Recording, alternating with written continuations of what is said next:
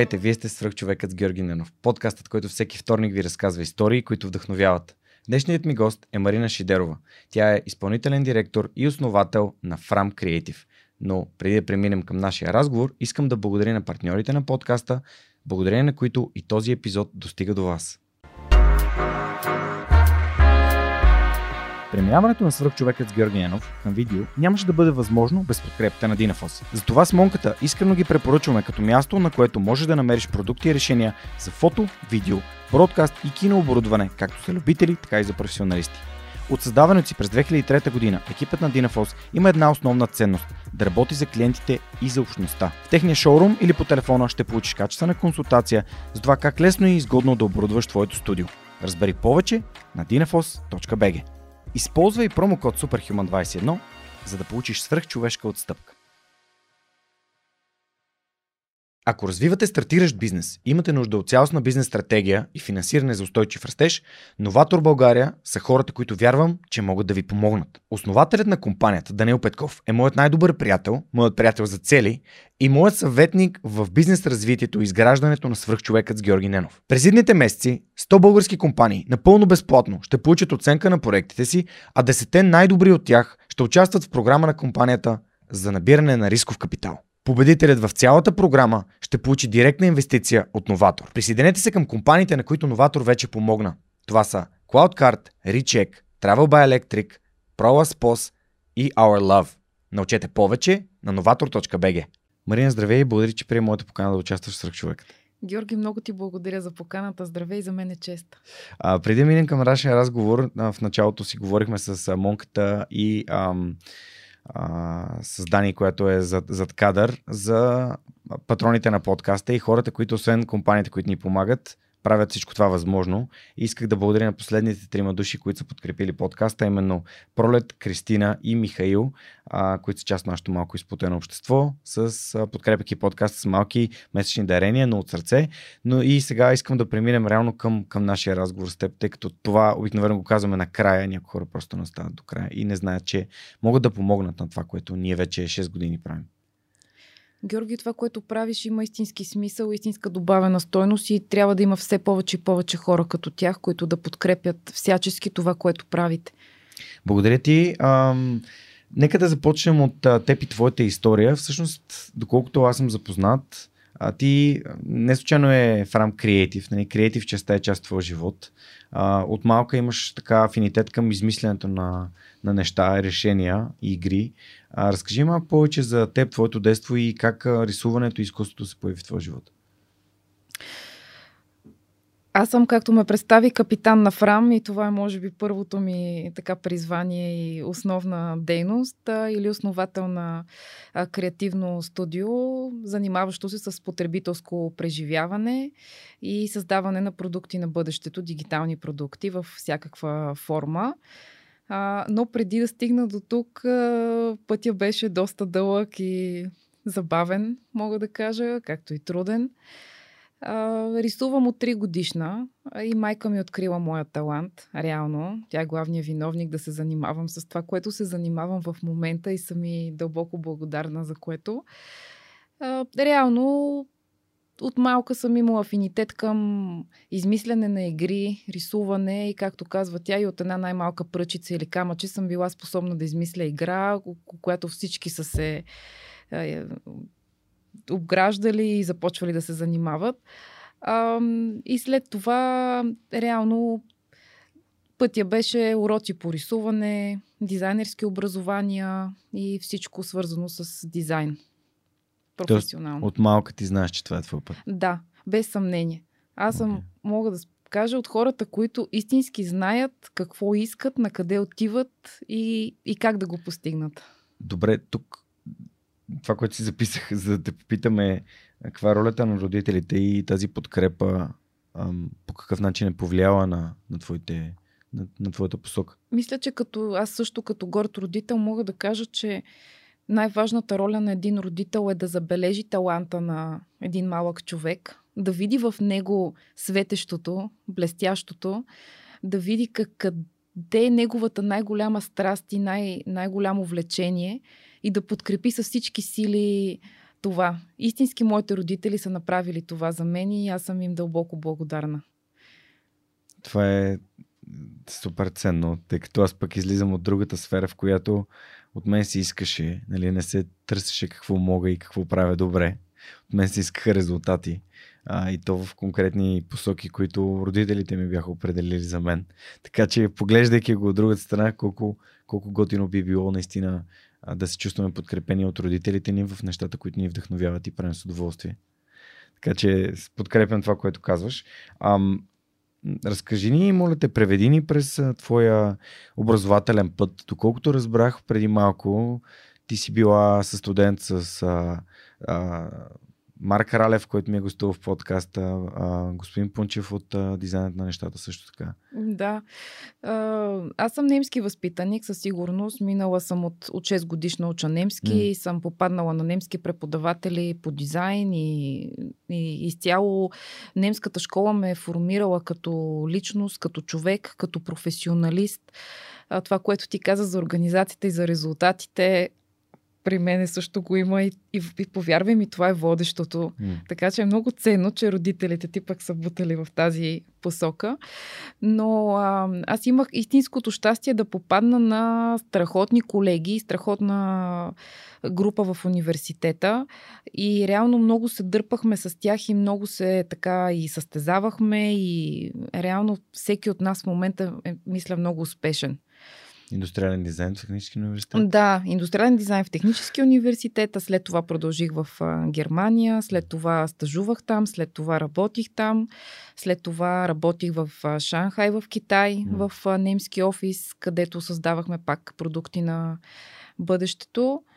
А, след това имах нещо като много сериозен кръстопът, в който трябваше да избера да остана в Китай, да се върна в Германия или да се завърна в България. И без каквото и да е съмнение и така двумене се върнах в България, където 10 години работих изцяло за немски и швейцарски компании. И това също до голяма степен формира световъзприемането ми, професионално как се работи, методологии, процеси и всичко останало. Разкажи ми малко повече за, за университета. А, обикновено най-добрият ми приятел е випуска след вас. Да. И неговата съпруга, а, Ники Ваня. А и един от доста близките ми приятели от училище също беше с тях, Влади Гранчаров от, от Electric Me. Да. А, всъщност с Марк съвсем случайно разбрах, че и той се е бил индустриален дизайн, а, но когато попаднеш с тези хора на едно място, където са хора, които искат да се развиват, това по какъв начин ти помага или ти пречи, или те... Как, как ти действа да попаднеш в такава група? Ами много мотивиращо. И това е пак в живота действително си има неща, които сами заработваш. Това са чрез упоритост, чрез неогаваемост, чрез денонощна работа, но има и едни фактори, които са, може би, божа работа, късмет и всичко останало. Това с какви хора се събереш и как, какво е твоето обкръжение, до голяма степен е въпрос на късмет. И аз смея да твърдя, че съм имала такъв. Защото тези хора са със своята любознателност, със своята любов към дизайна, де-факто са ми повлияли страшно много. А, а това е основата. Любов към това, което правиш всеки ден. И да го излъчваш и да го разпространяваш и да все повече хора така да а, разбират за, за хубавите неща в дизайна и е истински подобно на това, което ти правиш. Това, което ти правиш е невероятно. То е точно такова нещо всеки ден да светиш, да все повече хора да разбират за други хубави хора като тях и това да се разпространява и това е магията. Да. Еми тогава въпросът е как да направим така, че повече хора да открият коя е тяхната магия. Това е трудната част. Аз за това истински вярвам, че родители, общество трябва да помагат в тази посока.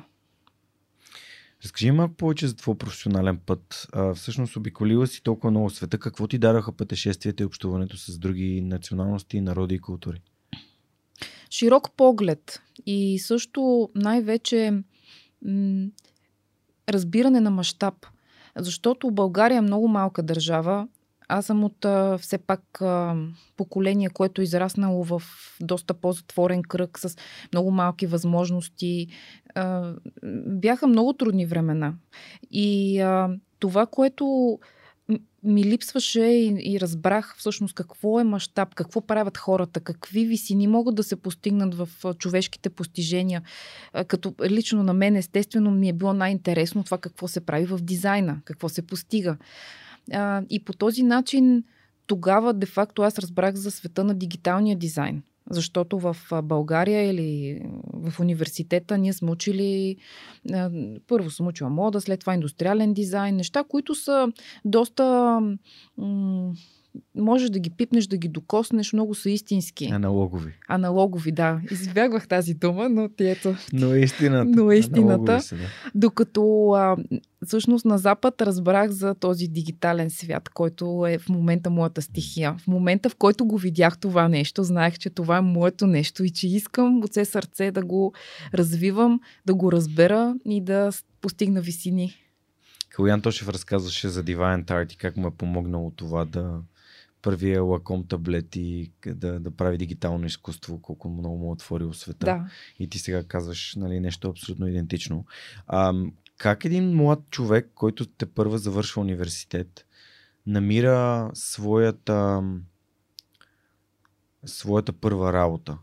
И то нали, за дизайнера малко или много хората си мислят, ами той е талант, но ти тук талант използва само докато разказваше за, за детето в себе си, но след това каза работа е работа, работа. Да. Господ дава само 1% mm. а, талант или едно зрънце и останалите 99 са, са труд. Труд и само труд. И аз продължавам, това е моята мантра за, за успех и не мога да разчитам, че имам някакви дадености, таланти, това не е реалистично. А, работа в моя случай си намерих изключително лесно. Като немски възпитаник, а, реално получих много предложения за работа и не съм се сблъсквала с проблема, който в момента чувам от доста места хора, които искат да си намерят работа, примерно в компания като нашата, или пък а, а, да се преквалифицират. Но ти как, как, как откри твое, твое, твое, твоята работа? Ами, след специализациите в чужбина и след занимаване mm. с дигитални продукти, сблъсък с тях, бях категорична, че искам да работя в IT сектора и в а, а, тогава беше аутсорсинг индустрия. Тоест тогава беше така наречената а, Аутсорсинг. Аутсорсинг. Да. да. А, и реално а, си намерих работа точно в такава немска компания, която беше отворила офис тук и се нуждаеше от а, User Experience, User Interface дизайнер, което не съществуваше като понятие тогава. Mm-hmm. Тоест дизайнер, който се занимава с потребителско преживяване тогава беше някаква форма на веб дизайн, графичен дизайн в дигиталното или нещо такова. Mm-hmm. И смея да твърдя, че съм един от пионерите, формирали основите и изблъскали се с тази материя а, и преквалифицирали се в User Experience, User Interface дизайнери. После си заминаваш за Китай. Да. Как се реши? Получих покана, т.е. немската компания, за която работех, ме поканиха за шеф дизайнер в а, Китай а, да помагам в, там в тях, тяхната немска дивизия и с още един немец ръководехме цял офис с а, китайци. Дизайнери. Беше много интересно, да. Беше невероятно. Добре, чакай сега. Как си извървява пътя от първата професия до шеф дизайнер в Китай? Ами, и за колко време си извървява този път? Ами не знам, тогава нямах такива потребности, като в момента да спя, да ям, да пия кафета. Так... Просто беше денонощна работа. Ако останалите правеха по един дизайн или по два дизайна, аз правех по 10 минимум. Това беше квота. Постоянно поставях си квоти лични, граници, постижения аз съм много състезателен дух. При мен това е, не знам, вътре. Пак едно от личностните характеристики. Хм, супер. Да, разкажи ми за Китай и защо реши да, да напуснеш Китай. Какво те накара? Китай а, не е най-доброто място за живеене. А, Шанхай още по-малко. Там е прекрасно да отидеш на екскурзия, да отидеш да разгледаш храмовете, да разгледаш месетата, да разгледаш изложенията и да. така нататък. А, но е ужасно място за живеене. Особено преди 10 години, когато. За въздух. Нямаше въздух. Аз обичам планини, обичам спорт, обичам да виждам слънцето, изгрева залеза. И в момента, в който започна да ми се привижда Витуша и едни такива, не знам, да сънувам приятелите, планините, си казах нещо не е наред вече. Трябва да направя промяна. Там, например, въпреки, че се ползвах с страхотни привилегии, живеех в страхотен квартал, имах право на автомобил и така нататък, аз си купих колело. И всички бяха ужасени от това дело, защото с колелета се придвижват само бедните, които не могат. Истината е, че а, като преживяване пък беше ужасно, защото много мръсен въздух, много там, в най-хубавия чист ден, слънцето го виждаш тук като в гъста мъгла. Което е, не знам, ужасно. Ужасно е. Ужасно е всъщност. е думата, която го описва най-добре. Да. Вау. Добре, и всъщност това търсене на важните неща те върна обратно в България. Да. Аз имам много силно, може би заради моя род и моето да. семейство, изключително силно усещане за принадлежност. И камъка е тежък, когато си е на мястото. Аз обичам този фронт, обичам тази държава, обичам хората, обичам планините, обичам всичките недостатъци, които, които имаме ние българите. Като дойдох в офиса да се срещнем и да си поговорим на предварителния, така, най-предварителния ни разговор, а, това ми направи много силно впечатление с родословното дърво и с мебелите и нещата, които ти се хранила по някакъв начин, които са препратка към миналото повечето хора не искат да си спомнят миналото. Mm-hmm. Пък при теб точно обратното даже. Нали, тук стана въпрос в началото дали си Шидерова или Шидеров. Да, в по-немския свят съм, да, казвам се Марина Шидерова и произхождам от Шидер Петковия род, mm-hmm. който е род на предприемачи от 1700-та година. Mm-hmm. Тоест аз знам историята си от 1700-та година и преди това, но официалните данни, които имаме като снимки, документи и така нататък, датират от а, тогава. Mm-hmm. И а, това е нещото, което ми дава много сила, много а, усещане за принадлежност а, и увереност, че мога определени неща, защото моите прадеди са ги можели, така че няма причина аз да не мога или пък не, обратното не бива аз да ги излагам, така че трябва да направя нещата минимум по начина, по който те са го, го направили. Но да, те са много известни предприемачи. Живели са до Истанбул и Силиври. Търгували са там. След това завършили са били предприемачество в Солун. Говорили са гръцки, турски.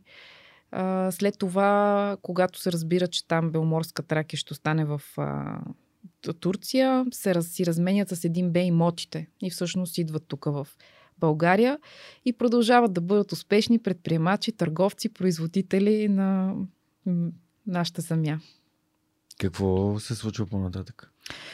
Ами, идва 44-та година и всъщност... Понеже винаги ми е било интересно да говоря на тази тема. Ама на абсолютно. Просто искам без... Просто, просто да ми разкажеш какво се е случило, защото а, в а, историята на Пенчо Семов, разказан от моя приятел Ивайло Кунев, така става горе-долу, нали, той очертава какво реално случва, но като ти като си потърпевша, реално като твоят род е потърпевш на такъв тип ам, нали, интервенция от страна на държавата, ми е интересно какво, какво знаеш и какво се, какво се е случило да ни разкажеш. Ами, в детайли мога да разкажа, mm-hmm. то всичкото е много тъжно, mm-hmm. защото де-факто започва да им отнемат всичко, което притежават парче по парче. Започват с а, животните, с имотите, с земите и всичко останало. Подлагат ги на големи гонения. Били са по затвори, били са по издавателства ли са върху тях и така нататък. Дядо ми, в крайна сметка, пра-пра дядо ми, който е бил изключително успешен предприемач, се стопява буквално от, и така умира от инфаркт за една нощ общо взето. Но по-важното е да си гъвкав и да оцеляваш и това са направили де-факто техните деца, за които, на които аз съм им много благодарна, защото точно са показали какво представлява нашия характер. Да си неогаваем, да си твърд, да не се предаваш, каквото и да се случи. А, така че дядо ми става полковник, виж военен, а, дядо ми Марин Шидеров, на който съм кръстена и оттам де-факто той а, м- така прави една успешна кариера. И реално пък от него съм взела едни такива други качества и други умения. навици, умения, да, mm-hmm. по тази линия. Да, тъв, всъщност нали, това, което аз визирах, беше именно а, национализацията на всички да. бизнеси, зачеркването на предприемачите и на търговците да. като, а, като капиталисти, като хора, които да. изповядват нещо, в което, което е против държавата и народа. А реално погледнато, именно това са хората, които са давали работа и са създавали и увеличавали брутния вътрешен продукт на държавата. Там е парадокса и е много интересно при мен как избухна с всичка сила. Тоест, mm-hmm. че това, аз вярвам, че предприемачеството не е придобито нещо, то е ДНК, то е наследство, то е нещо, което всеки носи в себе си. Тоест да си доктор, търговец а, и предприемач, а, според мен е, е отвътре. Тоест имаш го, носиш го като умение. Мен никой не ме е учил. Аз съм израснала в а, панелен апартамент в Дружба 2. А, никой не ме е учил на числа, никой не ме е учил на преговори, никой не ме е учил на сделки, никой не ме е учил на организация на екипи. На... Mm. И всичко това някакси обаче от, отвътре ми идва. Mm. Добре, ще стигнем до, до Фрам. А, нека да те върна още малко към пътите от Китай обратно към България. Не е лесно да се направи такъв преход. Аз самия съм правил преход Германия-България, знам какво коства. Ам, ти сподели за това, че си тежиш тук, но все пак как прие тези всички неща, които един вид стават в миналото. Нали? Проявяваш големи екипи в държави, в които заплащането е много по-високо. Да. Ами, силна вяра силна вяра, че тук нещата могат да станат каквито са на Запад, каквито са в световен мащаб. Силно желание да покажа и да дам стандарт за България. Това ми е нещо, което също ми е една от каузите на живота и ми носи страхотен смисъл да уча хората на стандарти, да им го давам. И, и един вид, естествено, в нещата, които ние правим, аз не мога да нито имам желание да огрея навсякъде, нито мога, но това, което касае а, дизайн а, и качество и създаване на, на продукти, а, е свързано с. А, много строги гайдлайнс, много строги а, форми, граници. Точно стандарт е думата правилната. Mm-hmm. И това, което правят хората на Запад по-добре от нас, е точно с векове са градили ето тези стандарти. Ние ги нямаме. Ето това ни е на нас големия, големия проблем. И аз тогава... Това ни прави много адаптивни. Да. така е, нали? Мисля, най-големия ни минус е всъщност и най-големия ни плюс. Просто можем да се адаптираме към всякакви неща и места. Факт. Но пък, ако искаме тук да стане по-скоро като Австрия Германия и западния свят, и все пак е хубаво да вземем някои от добрите примери, които те дават от към организираност и рамки и гайдлайнс, както ти си спомня. Много изрази. съм научила от тях. Да. И често казвам, че съм станала човек благодарение на тях. Mm. Защото а, творчеството и таланта са нещо чудесно, но без а, да го сложиш в а, рамки, без да му зададеш посока, без да му приложиш стандарт, не можеш да постигнеш резултати. Няма как. И това правим в рам. Добре, как ги къде ги взимаш? Как ги научаваш тези неща? Ами, когато отидох там и се чувствах като последния абориген и който уж е с немска школа, но всъщност не, не баш. И гледах и попивах всичко. Буквално не спях, за да разберат те как го правят. Като основното ми заключение беше начина по който виждаш света, начина по който гледаш на нещата. И когато промениш това виждане, тогава и резултатите се променят. Хм. Тоест, когато а, виждаш над гората, виждаш по-голямата картина, след това снижиш, започнеш да се вглеждаш и в най- и дървото, и в неговите детайли, и в листенцата, и в, в всичко, което най-голям детайл, тогава вече а, имаш правилната, правилната визия. Тук не е така.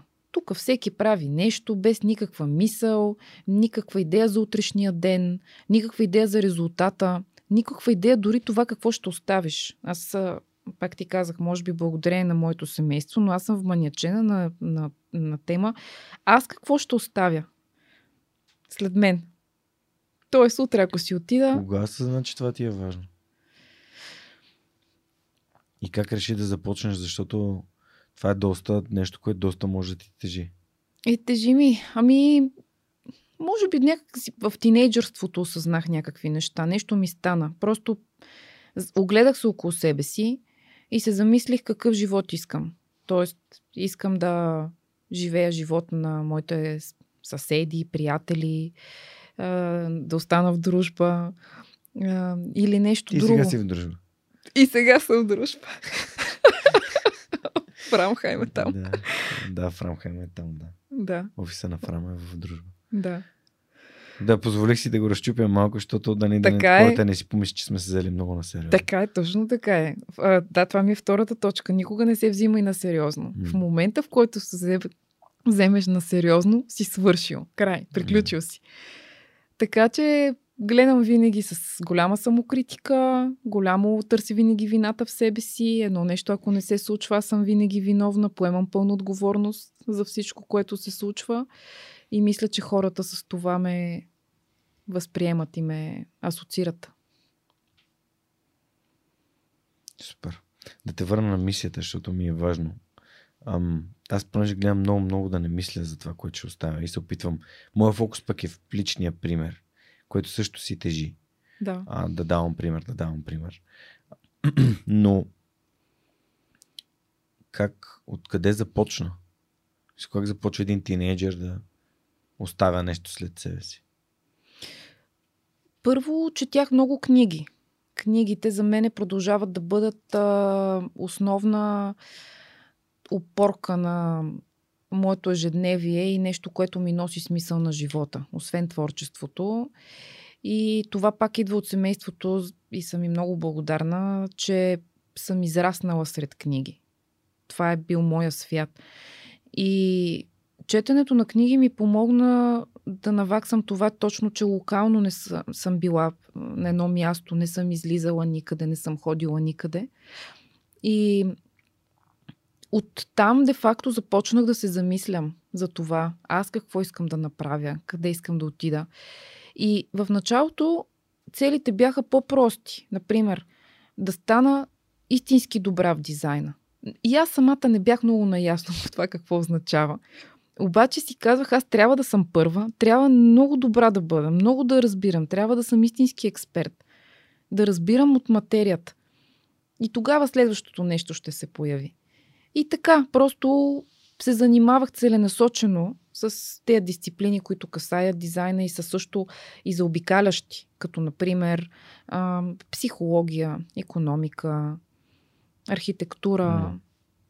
Доста странични интереси съм имала и по този начин надградих и започнах да а, вече от ниво експерт да се оглеждам и за нещо друго, което се оказа предприемачеството. Добре, преди предприемачеството има една стъпка. Параш една от най-големите IT компании в България, не като дизайнер. Да. Като бранд менеджер. А, да, работех в а, маркетинг отдела и там се занимавахме с брандове и си беше дизайн работа. То си е свързано okay. с създаване на брандове, да. с а, тяхната, а, техните дигитални продукти, представяне и така нататък. Така че един вид бранд менеджмент работа, да. Mm-hmm. А, и там беше много, много интересно. Те въпросът ми, извинявай, въпросът ми е как така, как прескачаш през различните неща, защото UX и UI е едно. Нали, да, има връзка с бранда, ама пък бранд менеджмент е друго. Ами, така ги... Двете неща са ми били интересни. Как си решила да, да добавяш и в моменти си променила курса към едното или към другото? Ами, ние до ден днешен, двете основни така направления в ФРАМ са едното е изграждане на дигитални продукти, което е въпросния user experience, mm-hmm. user interface и потребителско преживяване, а второто е а, създаване на брандове за дигитална среда mm-hmm. и тяхното позициониране което се оказа истински водещата, водещото направление, водещата услуга в последните години на пандемията. Mm-hmm. Когато всички брандове, аналогови и не до там, трябваше да изградят страхотен диджитал презенс, страхотно представяне, страхотен перформанс, дигитална среда. И им трябваха точно такъв тип а, напътствия как да изглеждат, как да изглеждат уебсайтовете им, мобилните им приложения, селс материали за продажба, за комуникация, маркетинг и така нататък. Така че а, двете неща си ги бутам. Те са си ми, двете okay. са ми бебета. Да. Как сте реши да пуснеш корпоративната си кариера на това високо ниво, което си била и да кажеш, окей, качвам се на фрам и тръгвам? Ами не беше лесно. Там беше перфектната зона на комфорт. Там съм била много щастлива, чувствала съм се страхотно добре. Но в един момент а, нещо все ми липсваше. Знаех, че има един свят от другата страна. Това предприемаческото в мен не ме оставяше на мира. Mm-hmm. А, а имаше нещо друго, че аз постоянно се опитвах да обхвана всичко и целият процес. И аз, аз да си затварям процеса и да го измисля как да стане и да следя за изпълнението и така нататък. И реално в една голяма компания това е истински невъзможно, защото там има хора за всичко, процеси за всичко. А, и реално това, което всеки един прави, е много малка част от, от работата и от цялостната картина. А, а пък аз и, и до ден днешен съм свикнала да, да всякъде да огрея, всичко да пипна, да, да направя. И може би това ми беше така основния проблем, но наистина от една съвършена зона на комфорт паднах на... тупнах на земята и трябваше да от нулата да започна нещо, което в момента е смисъла на моя живот. Добре, аз не бих използвал Google тупнах, бих използвал Google скочих на земята. Да, так, да. Защото все пак, нали, това е бил твой избор. Осъзнат, да напуснеш. Не е било. Останах без работа и реших да си да стана предприемач. Да, така е. Много осъзнато. Изключително осъзнато. Да, искам да си поговорим за този избор, защото тия избори не са лесни. Особено когато взимаш добра заплата, mm. работиш в прекрасна компания, имаш всичко, което имаш нужда. Както ти каза, перфектната зона на комфорт. Защо човек скача от кораба на зоната на комфорт на, на земята, където няма никой и нищо? Без никакви обещания, без никакви неща, които изглеждат дори близко. Като аз, като човек, който го е правил, имам моите си причини, но ми е интересно твоите какви са. Ами първо, че на мен никога парите не са ми били двигател. И смея да твърдя, че това е една от основните ми причини, така, причини за успех. Mm-hmm. Да съм толкова успешна. И до ден днешен и в нито един проект парите и приходите не са ми водещото. А, за мен водещо е да се работи над нещо смислено, над нещо, което м- променя света, променя бизнесите, а, помага на хората. А, кауза е. При мен нещата са много така смесени. А, така че първата зависимост, която но тогава ми беше много трудно да осъзная и да се отърва, беше това да си на много сериозен, а, да имаш такъв сериозен приход и изведнъж да се откажеш от него и какво правим един вид. А, и това беше първа стъпка. Втора стъпка беше това да опитам без екип, все едно и без компания. Без екипаж без екипаж, какво би се получило. Така че това беше второто предизвикателство, mm-hmm. но това някакси ня... не... Ами не... Аз съм смела, не знам как да го обясня. И благодарение на моя дядо или на... Имам някаква вроден кораж и, и, и вродена а, способност да скачам в територия, която не познавам, без още да се без още да ме е страх. Просто трябва да го пробвам това нещо. Трябва да опитам. Тая връзка съм бивша алпинист, спелеолог, изследовател. Не ме е страх от високо, дълбоко и така. Да, това тук доста разпознавам себе си, защото за мен също коража е супер важна част от пътя. Да. Едно време хората ми казаха, че това не може да се направи в България и че никой няма да слуша подкасти, пък камо ли да подкрепя подкасти. Как ме мотивира това, ако знаеш? Някой като ми каже, че нещо не мога, това е страхотно. Няма такъв мотиватор. Да, обаче тук идва момента с екипажа. Да. А, как установи, че нали, колкото и добър капитан да си на кораба, не, сама не можеш да гребеш и да си кормчия и да опъваш платната и да ги сгъваш и така нататък. Е, това мисля, че е едно от най-висшите умения, което и да си най-добрият предприемач на света, ако не го научиш, ако не го разбереш как става, няма как да си успешен. И за мен това беше един от най-тежките уроци. И ако имам нещо като провали в тази посока, може би са в тази. С формирането на екипи, на екипажа и така. А, това е нещо, което се учи, защото изучаваш хората, свикваш да работиш с тях, а, свикваш да намираш това, което блести в тях, като един родител, да вадиш най-доброто от тях. Аз съм имала моменти, в които съм правила голямата грешка да лошото да видя и да виждам. А това води до много лоши резултати. Mm-hmm. А, или пък да карам някой да върши нещо, което не е неговото, което той не е най-силен и не е нещо, с което блести. Не е неговата суперсила. Но това е най-тежката част от нещата. Реално аз работих а, половин година сам сама, буквално без каквато и да е помощ и на шестия месец вече имах първия човек, втория и така нещата тръгнаха с хората. Колко сте в момента? 20 на човека сме. Супер.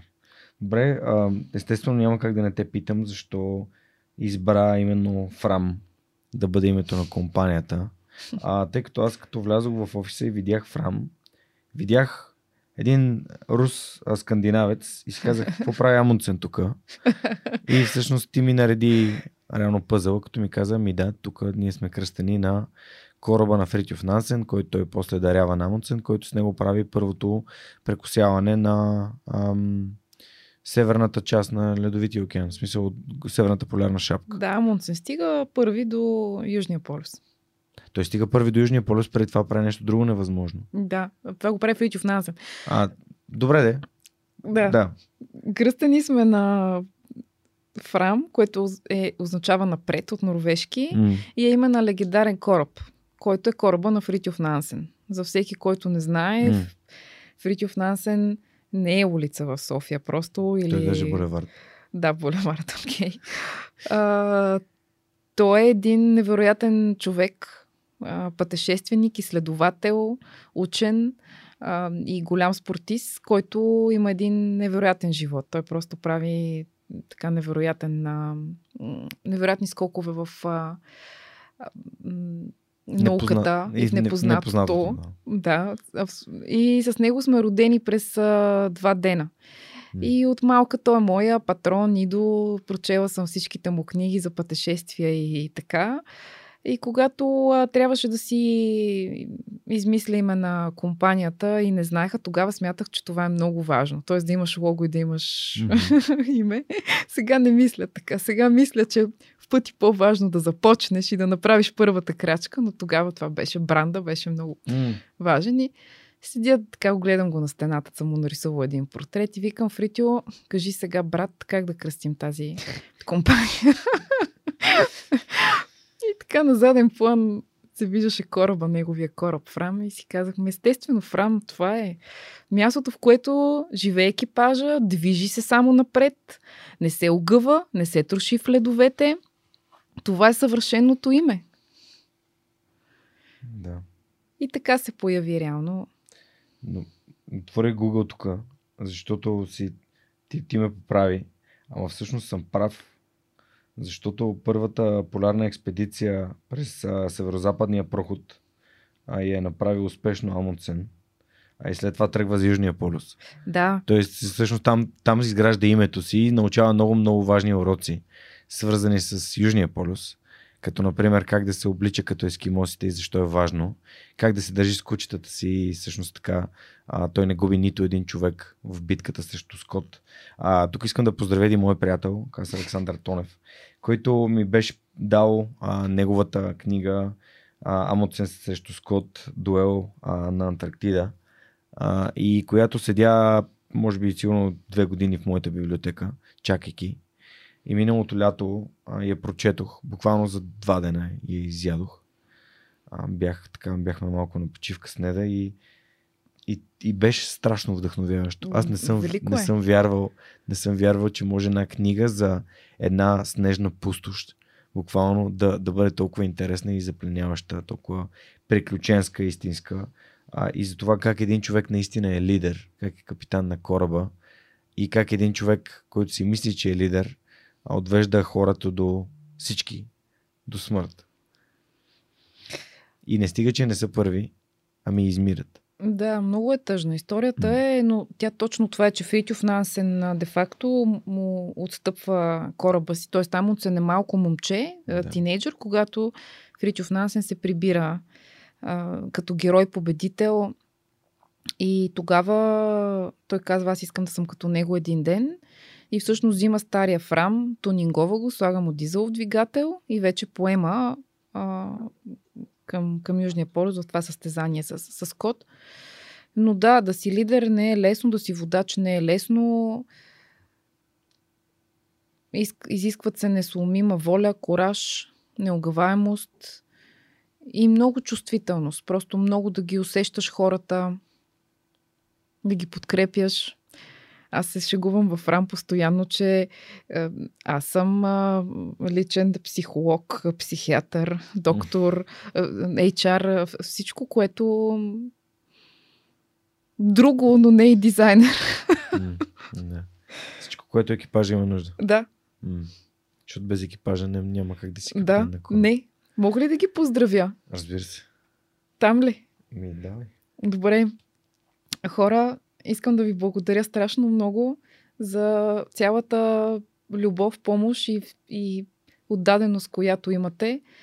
Заедно сме за да постигнем велики неща и знам, че го знаете и ще стигнем много далеч. Това му се вика капитан. А, преди малко каза нещо много ценно за важността на първата крачка.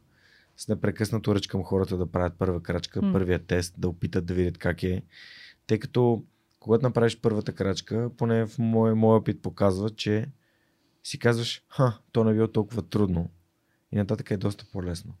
А пък без първата крачка, както казва Марк Твен, нали, няма как да, няма как да стигнеш никъде. Не става. Трябва първа крачка, за нея се изискват най-много, обаче тя е най-трудната. М. Този, всъщност, основният проблем на хората и аз също съм го имала е страха да паднеш и да сбъркаш. И когато го преодолееш това, т.е. кажеш си, е, окей, няма да успея, може да сбъркам, може да не е правилното нещо, но трябва да опитам, трябва да видя какво е. Тогава нещата потръгват. Т.е. отключваш се, освобождаваш се. Така, например, преживяхме COVID-кризата в началото. Всички бяхме в голям шок първата седмица и така и аз си казах, добре, окей, а, какво е най-лошото, което може да се случи? Еми, да паднем, да се провалим, да загубим всички клиенти, да се наложи да се разделя с хората. А, добре, окей. И след това, окей, какво ще стане? Ами как какво? Пак ще се изправя. Тази криза няма да е вечна. И хората ще си събера, и пак ще тръгна, и ще пакетирам багажа, и, и, и, и пак ще сме напред. И тогава, в момента, в който М. направих това, нещата се отпушиха. Да, това вътрешно спокойствие е много ценно. Аз така направих и с подкаста. Викам си, ми, какво да е да пробвам да запиша един-два епизода, то ще си покаже. И да. ето 290 епизода по си говоря. Боже, това е страхотно. А, така че за мен е кораж е фундаментален. Той, без, него, без него не може. Ам... Споделихме за Фрам, всъщност откъде, откъде идва и кораба напред. Целият ви офис е в, в кораби в Амундсен. а, а, но разкажи ми малко повече за това, за, за вашите клиенти и за, примерно, кои са, как човек намира първия си клиент, как всъщност започва да, да увеличава клиентите си. А, друго нещо, което ми направи впечатление, че все пак нали, офиса си е ваш, не, не сте някъде някакво супер якото място, което просто е под найем и сте там временно. Ами ти каза за твоя 290 епизод. Mm. Ние имаме 260 и някой си вече клиент за, за 5 години. А, което е всъщност постигнато само на база препоръки и на база а, добро име. Което е нещото, което най-много ме топли и ме кара да се чувствам много добре. Тоест, нашите лидове не са от а, реклами, от маркетинг, кампании, от а, такъв тип а, експерименти. Те са на база добре свършена работа. И това е нещото, което много, много ме, ми дава смисъл. А, и така започнахме. Започнахме с аз, когато работех сама, с а, първи клиент, съвсем случайно появил се, после втори, който ме, ме първи ме препоръча съответно. И то така се завъртя, такава лавина стана невероятна, че вече на шестия месец аз тотално изнемогвах и нех първи, втори човек, трети, така, т.е. вече тръгна нещото на... Да, но много е важно в началото някой да ти даде шанс, някой да повярва в теб. Някой да, ам, просто да ти даде възможността да опиташ, да се докажеш. И как го намираш този някой? Ами, може би тук е момента, в който мога да кажа някаква съдба. При мене беше, например, Светлин Наков, който ми писа в LinkedIn един ден и ме покани да стана преподавател в Софтуни. И оттам, де-факто, се запознах с разни хора и се отключи. И аз тогава си казах, имам нужда от работа, имам нужда от проекти. А, той беше човека, който ме препоръча на различни хора. А, Георги Брашнаров от Немечек. Никога няма да забравя просто разговора си с него. Той толкова много ми помогна. Бях при него, още нямах компания, нямах нищо. И бях точно напуснала и голямата компания. И му казвам, и, и сега ми, какво да правя? Да се върна пак на, а, в голяма компания? Не искам. Ето, те, те вървят нещата. Какво се прави? И той седи. Е, как? Какво? Ще си направиш фирма? И аз, ама аз съм сама, а, нямам никаква подкрепа, нямам пари. Отиваш и си правиш фирма. И аз излизам от там, от офиса му и, и това не спира да ми, така в главата ми да, да, да, да бучи. И, и оттам си казвам, добре, окей, щом Георги е казал, отивам и го правя. и, и така, няма да забравя, започнах с една 100 левова банкнота, зелена, а, капитал на компанията. И понеже много обичам обувки се колебаех сега това за обувки ли да бъде или за капитал на фирмата. И си викам, добре, айде ще го пробвам това. Първата стъпка трябва да я направя. Георги каза да направя компания сама. Ще го пробвам това нещо. И така. Но тогава вече започна това да работи предприемаческото. Тоест, когато човек е извън зоната на комфорта, когато а, няма нищо, mm. той става много изобретателен, много, много силен и започва да търси варианти. И, и, и тези идеи и варианти започват да му носят резултати. Съгласен съм. Наков епизод номер 3 на Свърхчовека и е записан в един а, аквариум в старата сграда на Софтуни. И понеже стаята беше много малка и стъклена, и ехото беше толкова силно, да. кънтеше толкова брутално, че всъщност беше, ам, беше пократително, но а, там имаше и един от най-ценните уроци в живота ми, когато слушам някого внимателно, не е нужно да казвам, през 5 минути, защото просто натрупването на такива мхм, а за целият час, час и половина в разговор става просто ужасно. В моята глава беше, леле, как може да го направя. Но, да, наистина, коража да, да опиташ. И без този епизод нямаше да, да сме днес тук, така че абсолютно го подкрепям. Ам, Искам да те върна преди малко на нещо, което е свързано с ценностите, пък на мен ценностите са ми важни. Каза, че парите не са двигателят. А водещо нещо е да работиш над нещо смислено. Кога си даде сметка за това? От най-ранна възраст съм така. Тоест, а, а, винаги съм имала афинитет към пари, т.е. да мога, винаги съм била примерно касичката на семейството. Mm Давала съм заеми на моите, моите родители, но а, и съм знаела как да съхраня и как да отвоя, примерно, някакви средства. Но не, не ми е било това водещото. Тоест, на, на принципа съм, че ако вършиш много добре своята работа, парите сами идват а, при теб. Mm. А, и че водещото е друго. Водещото са по-дълбоките ценности. И до ден днешен мен ме водят ценности, а не идеи за феноменален материален успех. Той ще дойде. Аз знам това. То е следствие. Темата с ценностите ми е много важна. Ам, има ли начин или нещо, което ти си правил, което да ти помогне да разбереш кои са нещата, които са ценни за теб? Аз слушам сърцето си. Много ме води моето сърце. Обясни го, моля те. Ами, нещо, което смятам, че е нередно, не го правя по никакъв начин. Например, а, лош договор, лоша сделка, лош проект. Нещо, което смятам, че е не, неморално, че има нещо в него, което е недобро и че човека, който идва при мен, идва с някакъв а, заден помисъл, това ме отблъсква и ми е, имам, имам вътрешен компас. Аз много обичам. Чувал ли си за морален компас? Аз, Аз съм чувал. Има много хора, дет не са чували. Хубаво да чуят, така че моля те разкажи. Добре. Ами, морален компас е вътрешния компас на всеки, който всъщност ти показва правилната посока. И твоите дела какви са? На къде, в каква графа попадат? и, и на къде те водят.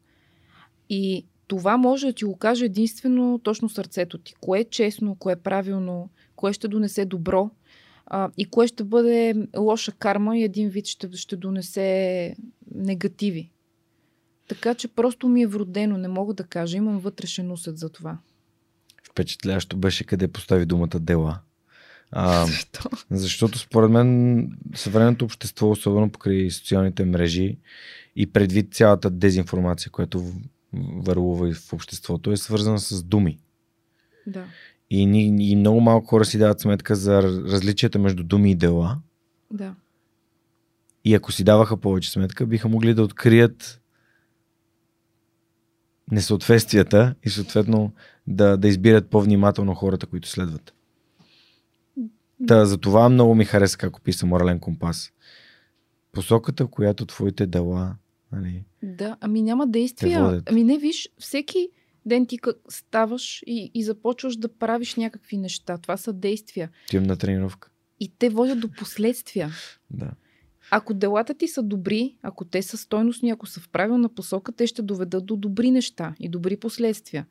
Ако те са лоши, обратното. Много е просто. Не знам, поне за мен е много просто. А бездействията къде ги слагаш? Няма такива. Оперирана съм от а, умение да почивам, а, да нещо, нищо не правене и хората около мене много страдат от това. Защото аз съм един а, досаден енергиен тормозил, който такъв енергичен, който постоянно нещо прави, действа а, и, и държи другите около него да действат. Тоест аз не мога да не мога да понасям около себе си хора, които бездействат. Не мога.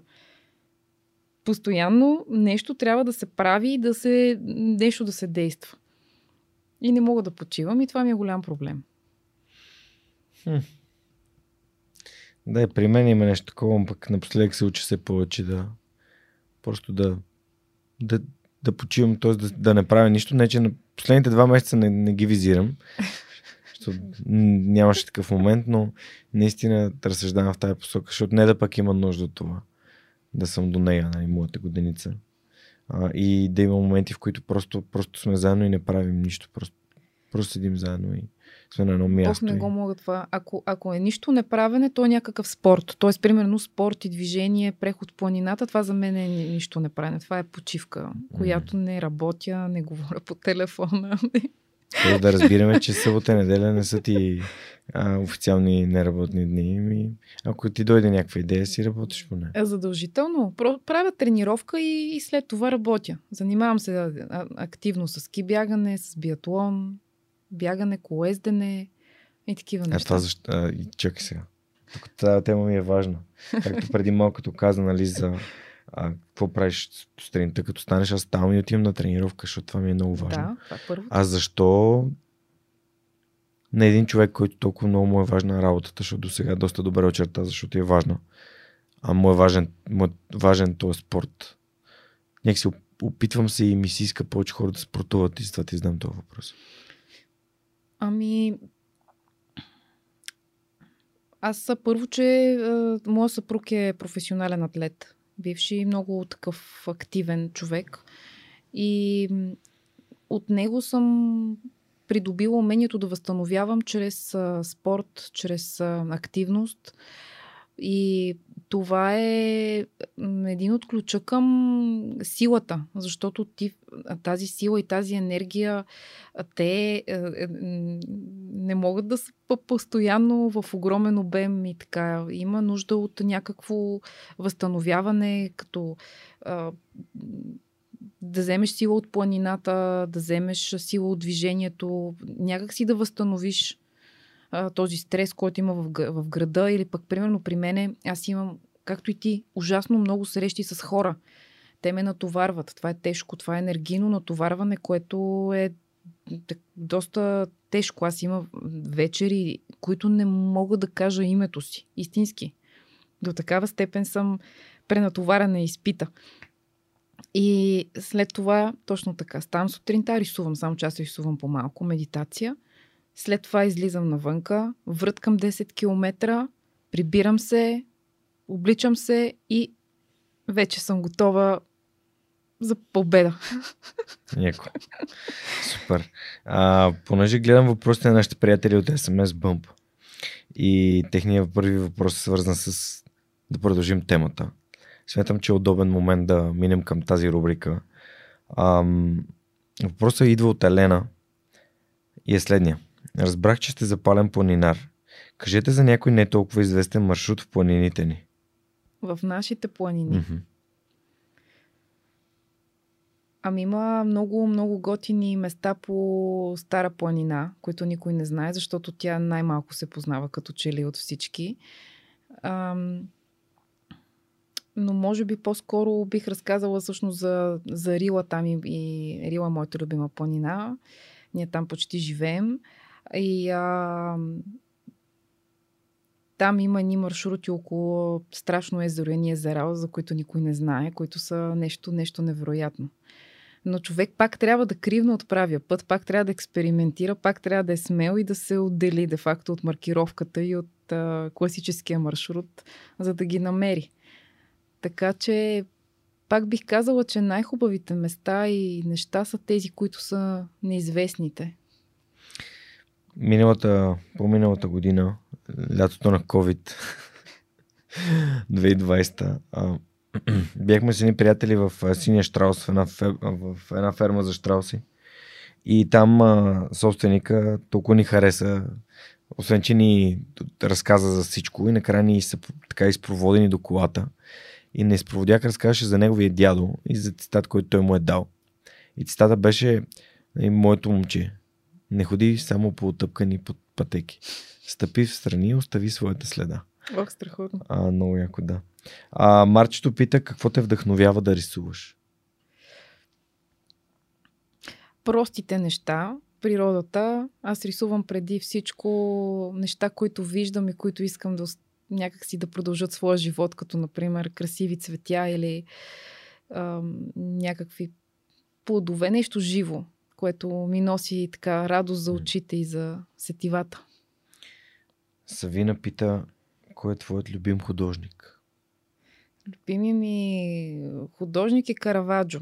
Много обичам а, ренесансова живопис и начина по който те са разцепили, щупили всички правила, догми, излязли от зоната си на комфорт, рискували всичко а, с риск да загубят и живота си и всичко останало, за да открият един нов свят в изкуството, в историята. Хм, Караваджо. Да. Много са големи. Ренесансовите художници са Супер. пионери. Така, а, Митко пита, много е интересно логото на Fram Creative Solutions. Защо избрахте него? Да, логото ни значи много неща. Тоест, зад него има цяла история. Тоест, за него можем специален подкаст да направим. А, първо, че е базирано на древен скандинавски знак за неугаваемост, храброст и кораж и хармония. Той е такъв драек, т.е. има три а, ъгъла. Триъгълник. Да, а с а, посока нагоре, а, с, с стабилна опора, а, жълте, т.е. което олицетворява така нашата настроение към света. Ние сме позитивни, светли. В средата има кръг, който символизира съвършенство и а, хармония. Но основният смисъл на знака е, че гледа посоката така само напред, нагоре и е символ на неугаваемост. М, Супер. Ам, следващия въпрос идва от Давид. С кой проект най-много се гордеете? Много са, понеже ние в РАМ покриваме всякакви индустрии. Тоест занимаваме се и с финансови инструменти, имаме такъв тип вертикала, финтек а, и медтек, занимаваме се с всякакви здравни и такъв тип продукти. А, но проекта, който най-много обичам а, е в сферата на благотворителността и е всъщност най-голямата дарителска платформа в Израел, казва се JGIF. Ние сме автор на целия експириенс и въобще на, на целия така, цялото потребителско преживяване. А този проект започна от лист хартия. Това е един от първите ни клиенти. Най-най-първите и започнаха с, с толкова, толкова базови дизайни, толкова базови неща, а в момента помагат на милиони хора. Милиони и в а, долари, транзакции минават всеки ден и милиони хора влизат в платформата и тя расте и расте и носи стойност. И, и с тези, този израелски екип сме като, като семейство. Просто е, не знам, обичам ги тези хора. Много яко. И последния въпрос идва от Тодор. А, имате ли любим предмет или продукт а, физически, не дигитален, който има страхотен дизайн или UX? Хм. Ами не, аз много не се привързвам към материални вещи и а, те са ми по-преходни. А, не, мога да, не мога в момента да дефинирам такъв. Окей. Okay. Нали, Да. Те въпросите не са на, не са на всяка цена. Ам, искам да благодаря на нашите партньори от SMS Bump за прекрасните въпроси отново.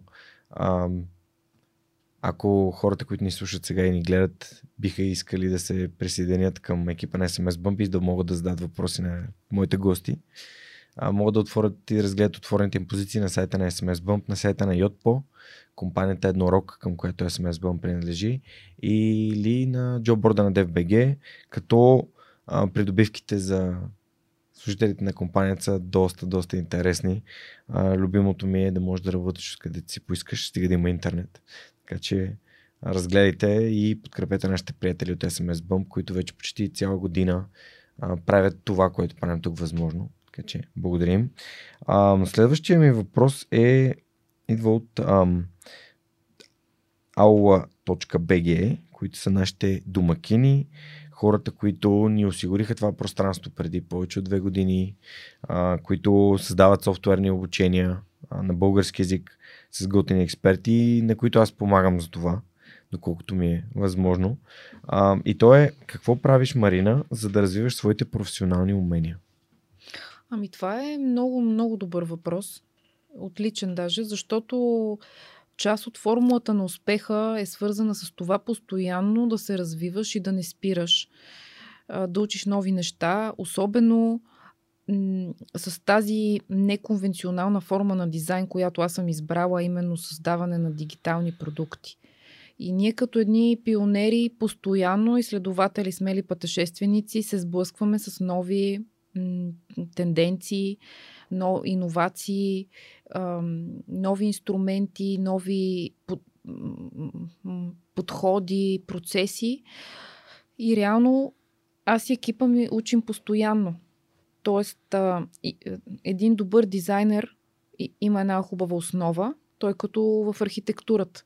Т.е. да изучиш, да знаеш как се правят фундаменталните неща, да го носиш в ума и в сърцето си постоянно тази естетика, стандарт и знания, фундаментални. И оттам нататък е само надграждане.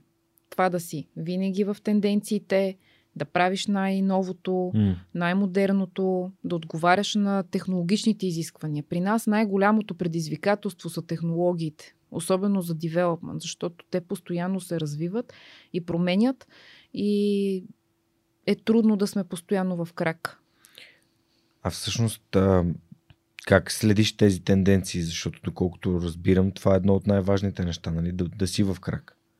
Ами, как ги следиш? за това много ми помага и екипа. Тоест, имаме си, например, един такъв а, Innovations Map, mm. карта на иновациите сме го кръстили, в което, в, в в която всеки добавя най-нови неща, интересни стати, нещо за което е чел, нови инструменти. Тоест, ти когато си вътре в кухнята не е толкова трудно. Има си канали, които се следят, определени медии, определени професионални блог, блогове и така. И, и ти просто следиш, научаваш.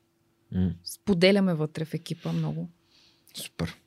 Ами, тук ще направя един призив към нашите слушатели и зрители. Ако искат да подобрят уменията си работа с професионален софтуер, да спестят време и усилия, могат да се регистрират на сайта на aula.bg и да вземат 20 безплатни урока на софтуер по избор. А един благодаря отново на Ванката и екипа, че ни, че ни подкрепят и ни помагат. Ам, Иска ми се да заговорим за книги. Минава вече повече от част от началото и ми се иска да преместим книгите малко по-напред а, в, в съдържанието. Има ли книги, които ти би препоръчала на хората? Книги, които си ти помогнали или си ти промени живота към по-добро? Ами тези са историите, които говорихме от ДВ за смели пътешественици, за смели дела. Mm. А, защото те за мен са една много добра метафора, много добра препратка към реалния свят и, и това, което правим в момента. И когато човек чете умно и вижда нещата, тогава той си прави правилните заключения. Така че моите любими книги са този тип исторически книги за Фритюф Нансен, за Амундсен, за други полярни изследователи, това са еди, единия тип книги, които обичам. Вторият тип книги са а, чисто професионални. Аз не спирам да чета професионална литература, която е свързана с всякакви а, дизайн тенденции, история на изкуството, mm. фундаментални такъв тип. Но те пак спадат в исторически. А нещо конкретно можеш ли да препоръчаш? И от двете. И от двете.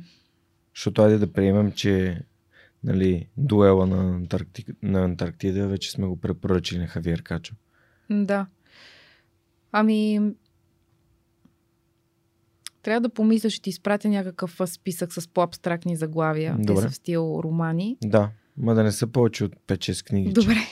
Че ще ми е трудно да качим на регистъра на свръх човека място, където записваме всички книги. Добре. А, ако някоя книга все пак ти дойде на ум, просто я сподели. Добре. От от тук на след нали, няма, няма никакъв проблем.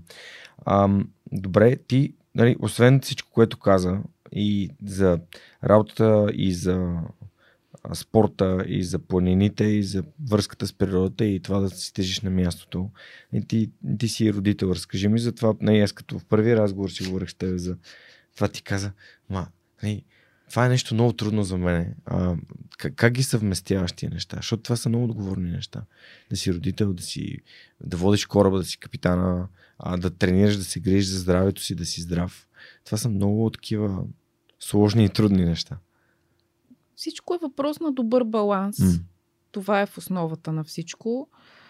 А, и доста усилия за съчетаването. Относно това да бъдеш родител, поне в моя случай най-важното е да прекарваш качествено време с а, децата си и когато си с тях да си с тях на 100%. И моя син много се гордее с мен. Той идва с удоволствие в офиса, ам, с удоволствие разказва за мене, чувам, че се хвали на съучениците си, дори а, и, и истински ме подкрепя. И всъщност той щупва всичките ми страхове, които винаги са били свързани с това, че а, не съм била на всичките му а, партита, там в представления в детската градина или в училище, Мгм. че не съм могла да а, да прекарвам много, много време с него. А той обратното. Децата са много умни, много интуитивни и всъщност а, когато ти си щастлив, и те са щастливи. И, и, и, ти си, и, и те са твое огледало, което е страхотно. Супер. И тук веднага ми идва така една препратка към един въпрос, който обичах да задавам. А има ли нещо, което би казала на детската версия на Марина или на тинейджера Марина? Съвет или нещо, което би споделила, което е хубаво да знае? Може би може би малко повече баланс и малко повече и без да съм била чак толкова напориста и без да са чак толкова да не съм се лишавала от срещи с приятели, излизане навън и, и някакви забавления, са ще ли да се получат нещата. Така че бих и казала малко по-спокойно, малко по-мъдро, нещата ще станат, всичко е въпрос на добра стратегия, стъпка по стъпка. Сега съм по-пораснала, по-мъдра и по-спокойна. Да. Това и на тебе трябва да ти го кажа, защото ти гориш и от зодия, и от всичко, и си огнен. Но нещата се случват и дори ако не, не са чак толкова много и ударни усилията и все пак не е нужно да е 24 часа в денонощието работата. Може малко по-малко часове. Не, не, ама аз съм окей да си легна. Да знам, че има неща, които не съм свършил, но просто знам, че на другия ден трябва да продължа да ги върша. И то така няма събота неделя. И, ам, да, моят баланс в момента се опитвам да го изградя. Да видим. Нали, някои неща наистина не са толкова лесни, колкото изглеждат отстрани. Но, да. А, преди, може би 5-6 епизода ми гостува една прекрасна докторка, Севелина Поповска и тя ми звънна ми после да ми каже, че е измисляла въпрос, който според нея би трябвало да знам на моите гости. Въпрос, който така, така ми сподели, че според нея би било интересно хората да разсъждават на него е каква би искала да бъде твоята суперсила и защо? Моята супер сила, м- аз по-скоро, а, понеже пак бих казала, че част от успеха М. е да се възприемаш и да осъзнаеш кои са твоите суперсили, това, което имаш като талант от а, Господ, това, което си успял да развиеш а, и по-скоро да усъвършенстваш и да, ам, да, да ги развиваш тези суперсили. Те са нещо като мускулите на тялото, те са като в спорта. Ти ги имаш и полагаш определени усилия, за да ги затегнеш още повече, но наблягаш на силните. Тоест, ако а, тялото ти е на а, така с по-развит по- по-горна част, mm. естествено, че ще работиш на това, за да стане още по. Mm-hmm. Тоест, това, което ти е дадено, за да го до, да усъвършенстваш. Така че при мен а, със сигурност а, моят така супер сила е коража М. и неогъваемостта и Ако можеш да имаш ис- истинска суперсила, каква би била тя? Истинска супер сила, ами някаква вълшебна пръчица, нещо, не знам, нещо Не, да... Нещо такова. Може ли такова да е? Може да. Ох, умирам, много обичам приказки и вярвам в тях. Много вярвам. Те са всъщност нали, метафори, така че. Да. Ами ето, да, значи със сигурност искам да имам такъв тип а, вълшебни способности и да правя хората по-добри. Окей, С вълшебна пръчка. супер. А, защо това е важно за теб? Ами защото а, покрай работата си се сблъсквам с, а, както с безкрайно добри хора и страхотни хора, така и с а, доста тъмнина и доста така негативност. Може би в България това, което мен ме много ме ам, тормози, е негативността на хората. Мгм. И тази вродена пораженческа, пораженческо мислене. Ние затова нямаме предприемачи. Затова няма и традиции и защото българина калкулира най-лошия сценарий, а, провал. А, той може да ти каже 100 причини поради едно нещо, че няма как да стане, че е глупаво и, да, и, и този хейт. И, и аз съм винаги точно на обратното. И казвам, добре, окей, аз чух аргументите ти, разбрах защо това няма да стане. И, и съм така и с всеки един от екипа ми, с клиенти, с, с всички около себе си. Сега, ако обичаш, искам да чуя поне пет причини, пет начина, по които това би могло да стане и да се случи.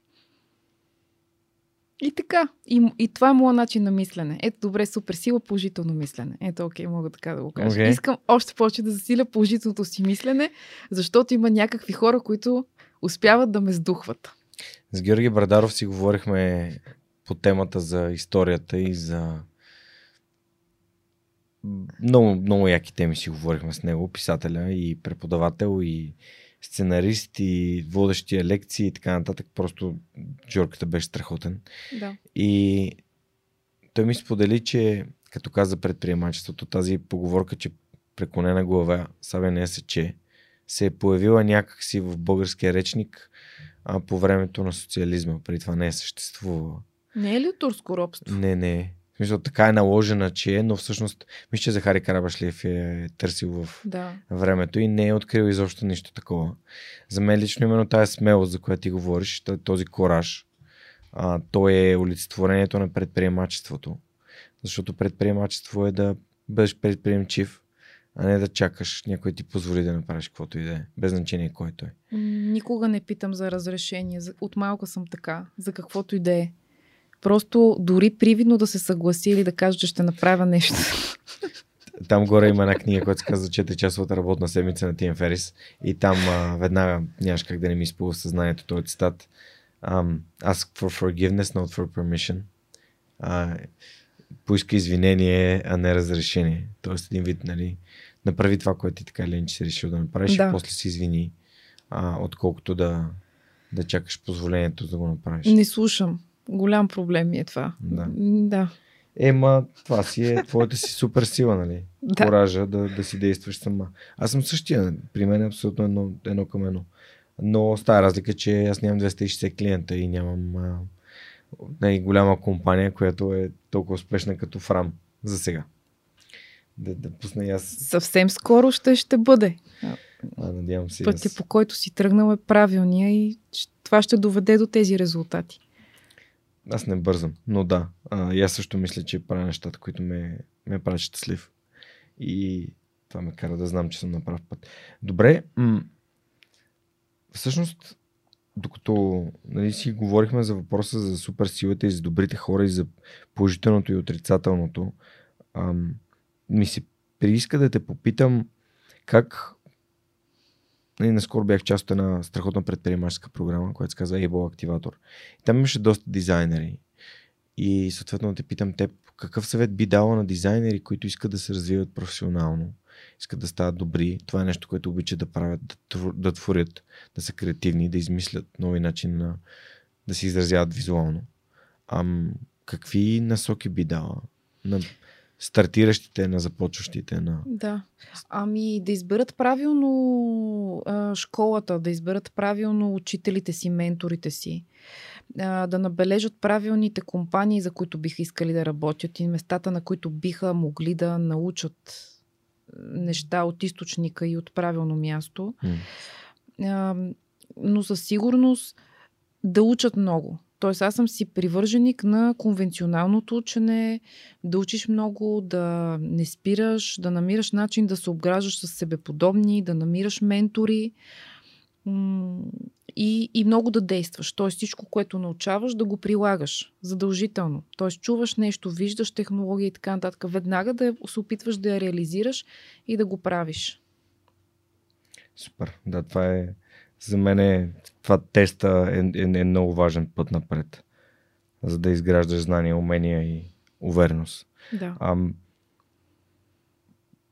какво ти каза, че рисуваш всеки ден? Какво ти носи рисуването? успявам да осмисля най-сериозните си проблеми и да намеря решение и за най-привидно нерешимите казуси. Ех, как става това? Ами, малко е магия работата, но м- в момента, То в който... всички а, Джеф Безос, а, Бил Гейтс, чаха са някакви невероятни художници. Е, всеки има неговия си начин за медитация. Това си е някакъв психологичен такъв начин, подход, по който намираш баланс, т.е. изключваш това напрегнатото мислене и това са задачите, особено сутрин. Най-голямата ми грешка е, когато има такива дни, има много такива дни, когато ударно започвам. А, 6, 6 и половина вече съм запалила компютъра, главата ми бучат проблеми и така нататък. Не, това не е добра идея. Още от началото се изморявам, натоварвам. А, докато срещна екипа ми около 9 часа, примерно, за мен вече все едно е средата на деня. А, аз им изръсвам на скорост всичките там проблеми, предизвикателства и всичко, което трябва да свършим, защото трябва да вървим напред. А, но това не е най-доброто и най-правилното.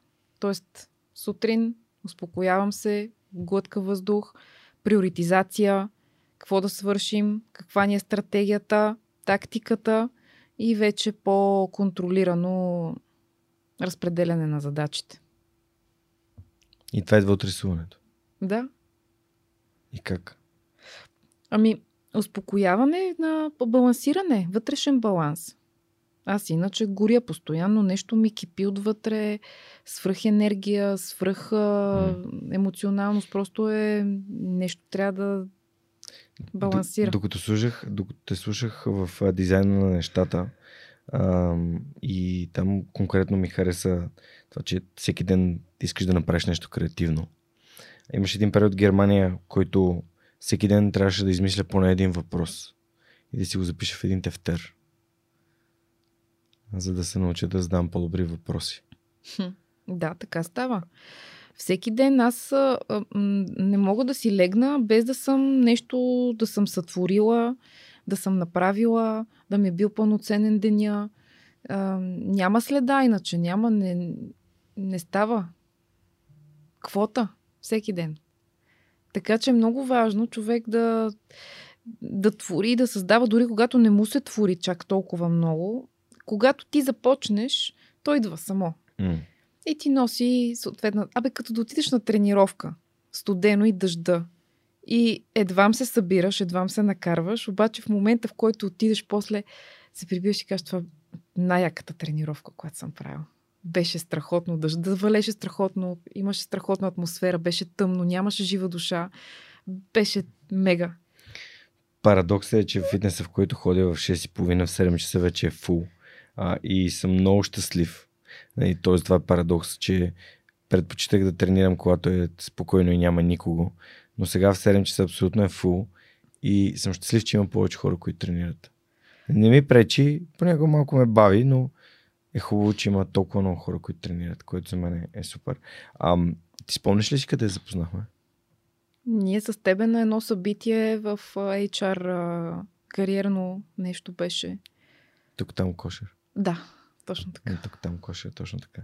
А, там а, всъщност деня, в който се запознахме с теб, ам, бяхме на един штанд. Не мога да спомня на кой на щанда бяхме. А, на GTM Hub бяхме на щанда. А преди това точно си бях говорил с Васко Терзиев и с Мишо Стойчев от а, Да. SMS Bump. Васко Терзиев да дойде в подкаста. И той Да. дойде. Дойде, разбира се. Беше страхотен подкаст. Да, така, благодаря ти. За мен това е меч... една от мечтите, които са се сбъднали. То е мега. Да, Васко е страхотен. Просто е а, много впечатляващ.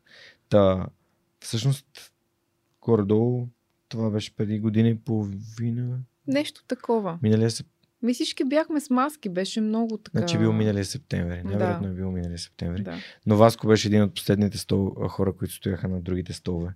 На, на неудобните столове.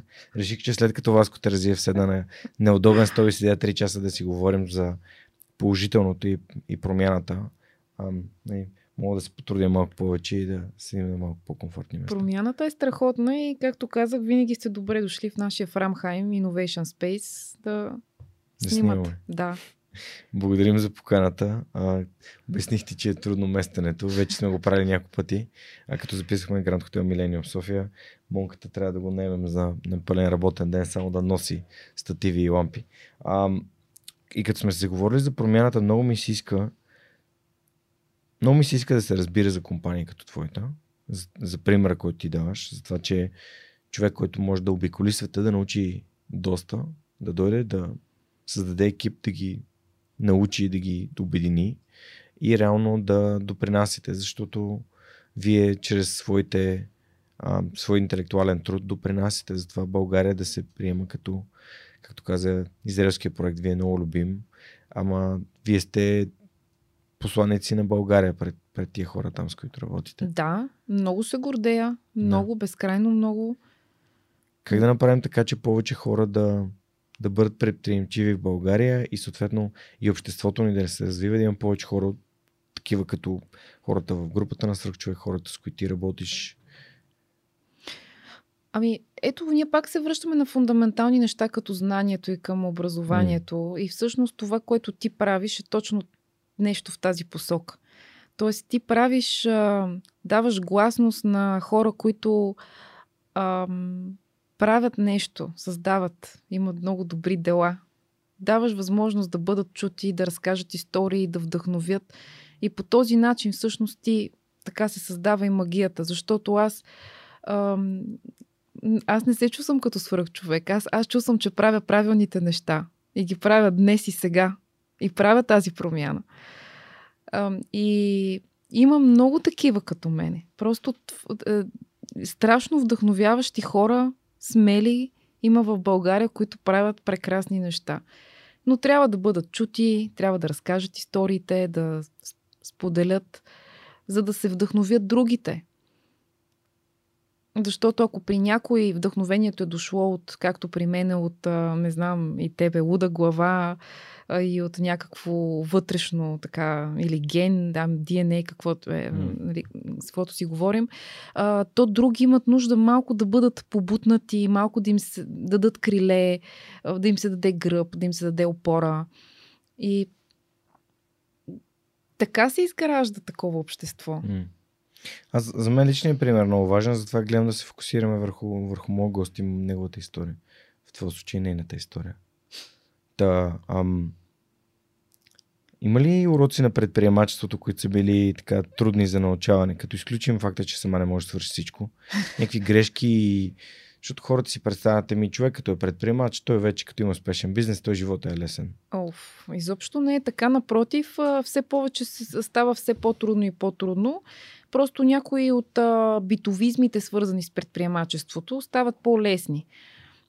Тоест неща, които в началото са ми били много тежки, като да напиша някакви договори, да някакви по-сериозни преговори, сделки или чисто организационни неща, то в момента това вече го правя с лекота, правя го с така разбиране за нещата.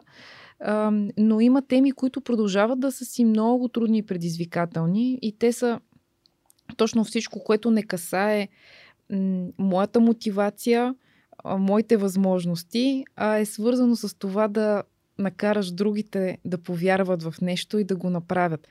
И като пример бих дала, а, ние разработваме в момента продукт, който, това е още тайна, обаче mm-hmm. за една седмица събра над 6000 изтегляния. Mm-hmm. Бе, нула маркетинг, нула представяне и, и, и вебсайта не е готов.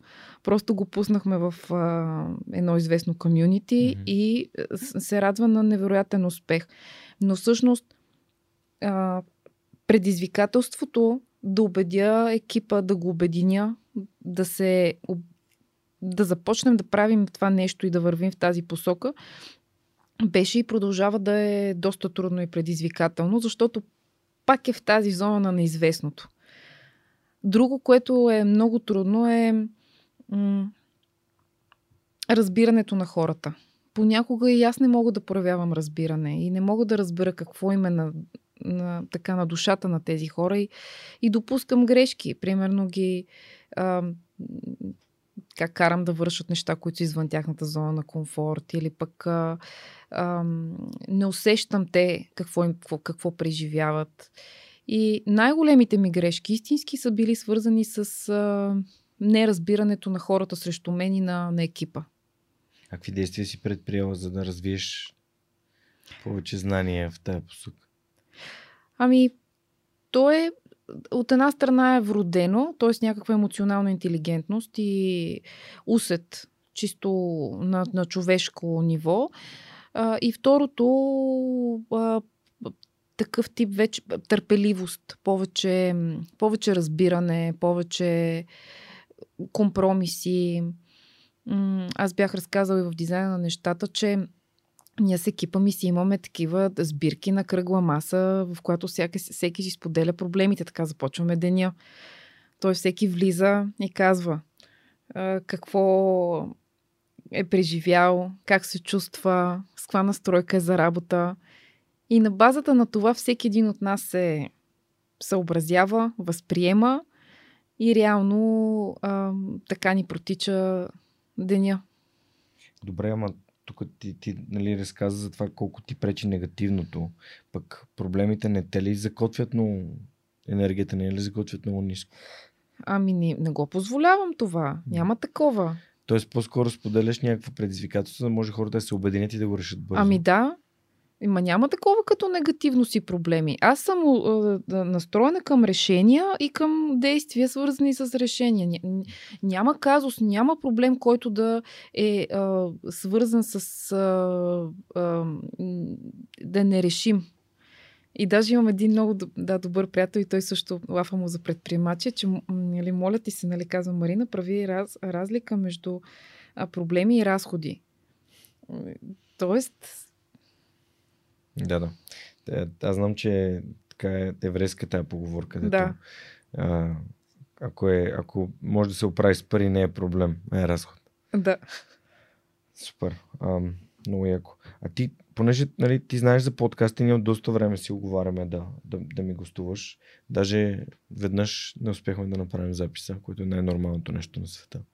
А, имало ли е нещо, което ти искаш пък да, да, да обсъдим или пък да ме питаш нещо, което в обувките на човек, който ми гостува, все пак. Искам да ти вдъхна от моя кораж и неогаваемост и да ти кажа, че това, което правиш е страхотно, носи смисъл на много хора, много хора те обичат, много хора те слушат, много хора вярват в теб и истински не се огъва не се променяй. най-трудното си го извървял и останалото вече започва да работи за теб.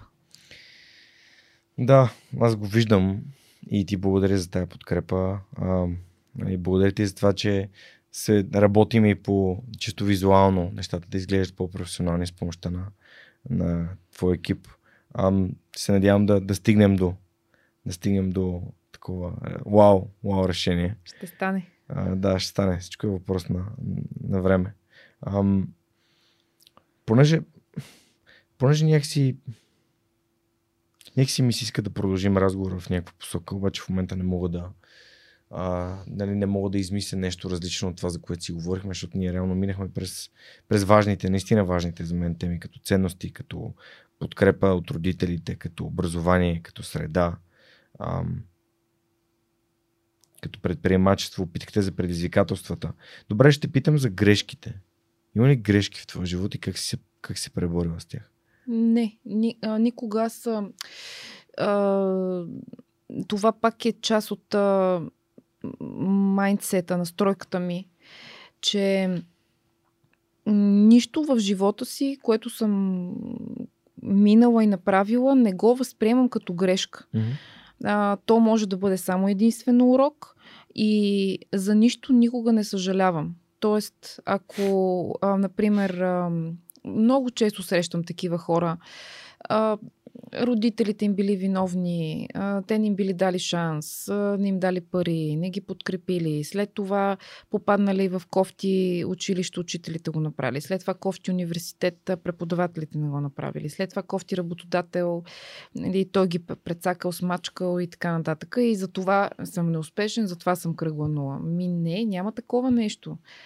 Значи, всичко е въпрос на дори нещо да е донесло негатив, то е урок, то е нещо, което остава зад нас, основа, стъпваме върху него и продължаваме право напред. Посоката е само напред. Посоката е в рам. Да, посоката е в рам. А, хм, Ето, може да ме питаш какво- какво ще правим от тук насетне. какво ще прави в рам от тук на седне, Марина? Yes.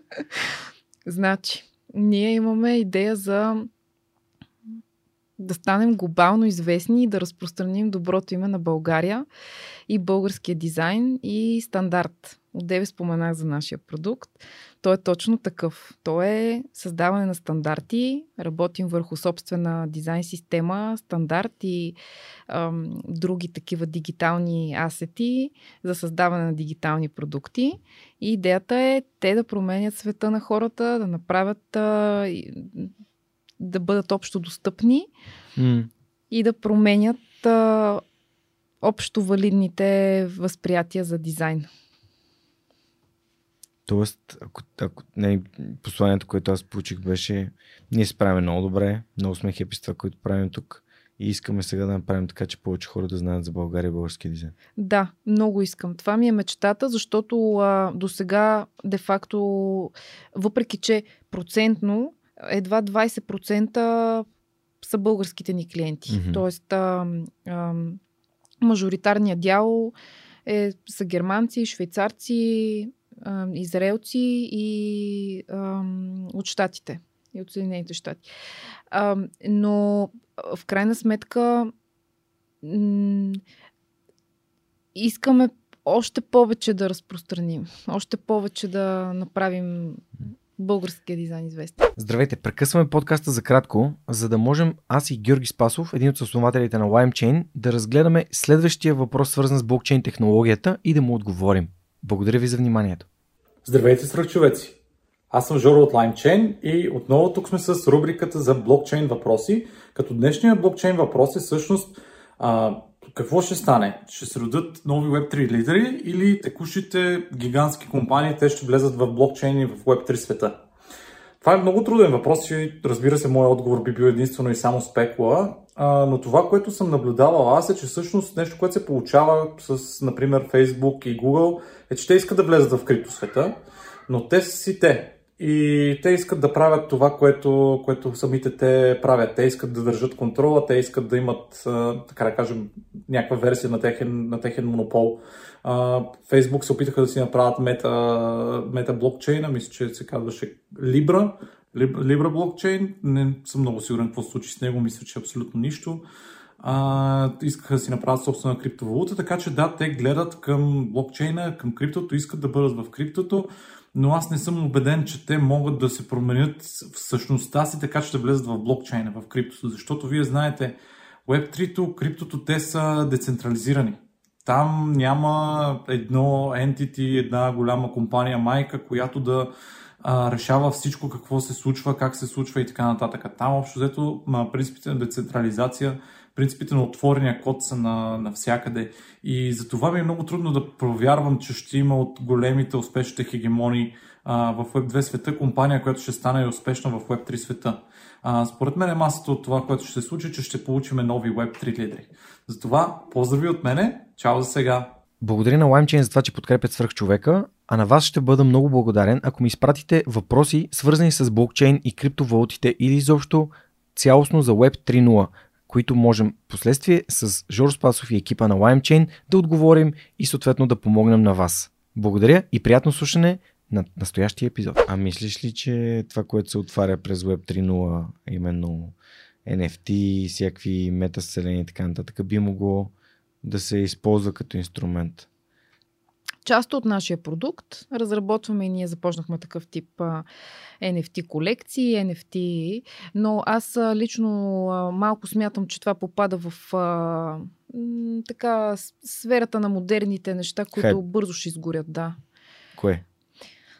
Ами, специално това с, с NFT-тата имам доста съмнение. Ми прилича на ранна тера на, на криптото, където то беше така доста погрешно възприемано, но както се видя във времето, нещата се успокоиха, де-факто изкристализира идеята за блокчейна и за неговите положителни приложения. Започнаха и сериозни компании да го използват, М. и държави и така нататък. Така че с NFT-тата по същия начин нещата ще се урегулират. Сега в момента е малко такова мътно. Хм, супер. Защото нашите приятели от LimeChain, нали, ам, общо взето отговарят на един въпрос всеки епизод. И ми беше интересно ти като човек в дизайна, как, как, как се отнасяш към, към, към тази ситуация и към, към това. Добре, а всъщност UX и UI компаниите са по-скоро ам, по-скоро са изкуство или са по-скоро към маркетинг? В смисъл, кое е или... А, нито едно от двете. Значи, потребителското преживяване и а, клиентското преживяване, т.е. този customer experience и, и user experience са едно изключително практическо занимание функционално. Тоест, това е как ти изглежда приложението, което, с, с приложението, с които работиш, как ти протича деня в дигиталния свят и как от едно приложение скачаш на друго приложение а, и как те правят живота ти по-лесен, по-бърз и по-функционален. Пестят ти енергия, пестят ти труд, пестят М. ти разходи, така че то е доста инженерна материя. Плюс всъщност. психология. Плюс психология, И плюс доза рес- изкуство, което е щипката Да. отправка. Нали, за мен маркетинга нали, покрива психологията, просто защото ам, няма как да си добър в маркетинг, ако не разбираш психология. Да, точно така, да. И Това е аз това така. го разбрах много късно, но а, нали, просто така не е, не е просто едно рисуване и създаване на, Не. на красиви картинки, ми всичко е смисъл. няма такова като рисуване на красиви картинки. Това е чистото изкуство. А, това са този тип класическите художници. А, няма такова. Значи дизайна по принцип е приложна дисциплина. Мгм. То е приложно изкуство. И де-факто а, неговата идея е да прави света на хората по-добър, по-функционален, се има предвид. Той Лучо Цветанов от студио Ново ми беше гостувал и ми... Той, той също се занимава доста с а, индустриален дизайн. Бил е част от една от най-големите така студия в, в Штатите. А, и сега, дали, и той също се е прибрал и развива бизнеса в България. Ам, не, като споделих, че имам много добър приятел, който се занимава с дизайн. Просто ми беше важно да, да го обрисуваме на хората, които не могат да, си, не могат да разберат, не, не могат да схванат, че всички тия сайтове и Фейсбук и така нататък, в които влизаме, това е един UX, нали? това е един user experience. Да. Всичко е потребителско преживяване и то а, взема все по-голяма роля в живота ни. Защото покрай COVID-пандемията, цялата тази масова дигитализация, ние прекарваме, аз бих казала за жалост, твърде голям процент от ежедневието си в тези дигитални канали. И това е до голяма степен а, така е тъжно. Защото а, пък ни къса от външния свят, от реалния свят, от реалните хора, реалните истории. Ти, например, правиш превъзходния баланс между двете неща. Тоест, истинските хора, поставени дали в дигиталната среда. Това е страхотно и т.е. по този начин пък да се използва силата на, на маркетинга им и на разпространението, но реално сещаш хората на живо, живи хора събираш, не някакви аватари там в, Метавселена. в метавселената. А, и така, така че моето мантра също е най-доброто да се взима, най-така положителното и този експириенс да бъде винаги балансиран. Тоест да бъде едно добро съчетание между е, реалност и дигитална среда. Например, а, тези wearables, IoT, Mm-hmm. Internet of Things. Това е превъзходно. Значи ти отиваш да бягаш, отиваш да тренираш. А, това е нещо съвсем истинско, физическо, в реалния свят, но имаш някакво представяне на след това на данните, на метриката, имаш си апликейшн, следиш активност, мотивираш се на базата, подобряваш резултати. Да. Игровизация. Това е експириенс. Яко. Аз като човек, който аз се опитвам, за да, за да мога да правя повече от подкаста, знаеш, аз съм ти разказал, че всичко е отрязано до, до най-същественото, именно това да седнем днес един срещу друг. Да. Да запишем този запис, след това да го изслушаме и да го пуснем. А, това е защото просто се опитам да го, да го, да го държа просто, т.е. да бъде опростено, да няма много функционалности, да няма много сложни неща, да няма, да няма много време, което се влага вътре, което да предполага, че съответно има повече разходи. И така, и всъщност тук, докато си говорихме с тебе за логото, това лого е създадено в, в Китай. Така ли? В Индия. Сериозно? В Индия. В Индия е създадено. Твоя приятел го е нарисувал там приятел, първата скица. Анкуш Барман се казва. А, му бях изпратил някои неща от Google, които ми харесваха. Включително там имаше една скица за Сини Молив, да. която моят приятел Наско Атанасов, който е слушател и патрон на подкаста, беше прерисувал и ми беше подарил, без изобщо да знае, че това е нещо, което ме е вдъхновило. А онзи супер силен човек, който държи една сфера. А, и моят приятел а, просто му бях дал индикации, че трябва да бъде кирилизиран фонд надписа. И да. оттам насетне да прави каквото смята. Той има VX, неговото, той, той има студио за VX. Mm-hmm. Той се занимава с uh, CGI, а, това е а, така, компютърна анимация за реклами и други видео, видео друго видео съдържание. И той се твори това. И то вече, мисля, че около поне 4 години е това лого. Първото беше, първото дори не беше съвсем лого на моя приятел Ники. Той просто ми го беше направил, за да има един свърх човек. Той добре беше коленичил. Беше така застанал и държеше едно. Да, като физически атлас. Като, да. да. Но а, атласа си атлас, смисъл, той, той, той, той символизира именно това. Силата да държиш всички проблеми, всички решения в ръцете си. Това е много добра формулировка и а, бих добавила и контрола над емоциите и контрола над негативното. Да, да. Сферата е много силен символ на всичко, на, на целостта някакси. Много ми, много ми допада, като, просто като го гледам и като разсъждавам и като го... Някой като кажем, това е някакъв много силен човек. А, да, ама той е силен, защото трябва да излъчва сила. Ако не е силен, той не е за пример. Това е точно формулировката за един добър бранд. В логото можеш да откриеш много значение, много смисъл, да напишеш цяла история, така че това е магията на, mm. на истинското лого, на истински бранд. А има ли някои неща или някакви ам, твои проекти, които супер много така ти, ти откликват и много ти харесали, много ти, много, ти нали, позволи си ти да излееш своето вдъхновение в, в такъв тип, в смисъл като лого или нещо? Ами, смея да твърдя, че ние го правим във всеки проект. Тоест, във всеки проект, колкото и да е клиента срещу нас а, уверен за това, което иска, а, или пък да дава прекалено ясни инструкции, ние успяваме да вмъкнем нишка. За първи път чувам прекалено ясни инструкции като нещо лошо. Ами, а, защото това поставя рамка на творчеството и на креативността. Okay особено в нашата сфера. Mm-hmm. Така че, когато а, а, няма рамка, нещата са много по... Свободни. Да. И та, въпреки, че идват при нас и такива хора, много рестриктивни или много консервативни, ние успяваме да ги убедим за нещо ново, за нещо интересно и да вложим парче сърце. Тоест при нас, една от нашите формули за успех е, че винаги във всеки продукт слагаме парче сърце. Много държа на това. Тоест, ако един ден спра да го правя, ще спра да се занимавам с, с това. Ще знам, че съм приключила, че съм се изчерпала или нещо такова. Не вярвам да стане, но. Хм.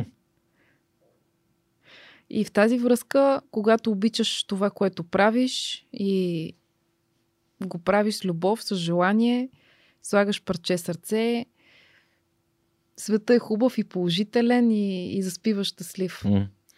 Това съм го чувал в, в сходен контекст, ама с малко по-различен израз, че, че всяка така, а, всяка храна е посолена с любов. да. Тоест сърцето е тук е по-скоро символ на любовта ти го каза малко по-рано. А, любов към това, което правиш. Да. Не знам, сигурно някакво страхотно клише. Не знам, сигурно всеки а, го казва. Не, не. А, идеята ми е дали сърцето всъщност метафорично или малко ли много представя и това вътрешно усещане. Не само любовта, т.е. Добро... Любовта най-малкото е добро желание към, към другите и към това, което правиш. Ами, и влагане. Да, то е точно това. А, това, което създаваш, да е от а, с мисъл, с а, емоция. Тоест, mm. това, нали, аз го обощавам с, а, като казвам сърце, защото ми звучи най-просто, mm-hmm. но всъщност това е а, да се вложиш за човека, да помислиш за него, да го почувстваш, да, mm. да, да намериш важните за него неща, смислените неща. А, и което при нас много силното, аз помагам на стотици брандове, на стотици идеи да изгреят, на стотици хора да покажат на света какво могат, какво правят. От 9 ти споменах индустриите. Аз не мога да ги изброя индустриите и видовете бизнеси на, на пръстите, mm. на ръцете си. На, на, не мога да ги изброя. Такива фантастични стартъпи идват с такива фантастични идеи да променят света, все по-инновативни. И, и, и ние им даваме формата, ние им даваме комуникацията, ние им даваме преживяването, което те да, да дадат на клиентите. Е, няма такова. То, то, то ме изпълва това. Просто е... Но формулата, че няма, няма ишлеме тук, няма, няма патърн, някакъв, някакъв мотив, който да се следва. Има мислене за всеки един, анализ, вадене на силни страни, вадене на слаби страни, анализ на това, което прави обличане на цялото това нещо в а, стандартите за индустрията, даване на нужната функционалност. И това е горе-долу процеса. Супер. Много, много яко звучи, когато знаеш, че някой не прави бизнес по шаблон. Ми аз не знам как се прави бизнес по шаблон. И аз не знам. Нямам идея. просто казвам и по точна линия и не знам, аз не знам какво е. Сигурно ако такова нещо измисля, ще станем вече нали, космически богати и някакви, но аз такова не, не разбирам какво, не знам какво mm. е това. Добре, а Марина, за финал, че наближаваме два часа вече от нашия разговор, тук времето обикновено лети. Да. А, искам да те попитам, защото виждам колко са така важни за теб неща отвъд, отвъд материалното ам, и средата, очевидно. Ам, как според теб да направим България едно по-добро място, едно по-щастливо място? Ами повече хора да намираме начин да ги вдъхновяваме и да се занимават с по-смислени и по-положителни неща. Като моята формула е това да се обграждам с такива хора и да, и да им помагам, да ги вдигам. Няма по-голяма радост за мен от това да така да помагам и да вдигам на хората около себе си, но, но формулата са именно, именно хората. Ние правим промяната. А, и в тая връзка никаква външна сила или. Тоест да живеем и в най-прекрасна страна и без дупки, без еди какво си, ако хората не са с правилното положително мислене, с правилната настройка, с правилното отношение към проблем-решение, тая взаимовръзка, а, нещата няма да се получат. Така че най-важно е да мотивираме и да вдъхновяваме всеки ден. Как? Личен пример. И дела. Много действие. Хм. Супер, да. Вярвам в силата на делата и в всяка една, всяка една посока просто. А, или както е казал Васил Поне цитатите, които сме виждали на него, нали, дела трябват не думи. Да. А, Марина, благодаря ти много, че, че дойде в Свърхчовека, че сподели своята свърхчовешка история. Надявам се да сме открехнали вратата на потребителското преживяване, на рисуването, на това да правиш нещо с сърце и с любов и за хората, които са били с нас последните два часа. Ам, искаш ли нещо да кажеш за финал ти? Ти вече ми каза толкова много хубави неща, за които ти благодаря, нали? Просто ако искаш нещо да кажеш на слушателите. Просто благодарност а, към тебе, към хората около мен, а, за това, че благодарение на тях съм това, което съм и изпитвам дълбоко благодарност всеки Божи ден. Така че много голямо благодаря е нещото, с което мога да опиша всичко, което чувствам. Супер. Благодаря ти. Това беше всичко от нас за поредния епизод на Свърхчовека с Георги Ненов. Благодаря ви, че бяхте с нас за пореден вторник. Знаете, всеки следващ вторник любимата ви платформа за слушане и гледане на подкасти и Свърхчовекът с Георги Ненов подкастът, който разказва истории, които вдъхновяват. Може да го последвате, да го споделите с вашите приятели или да разкажете на хората, които не са чували все още за това, което правим тук. Вече почти 300 епизода. Ако ви хареса, ще се надявам да се видим и следващата седмица. Чао, чао!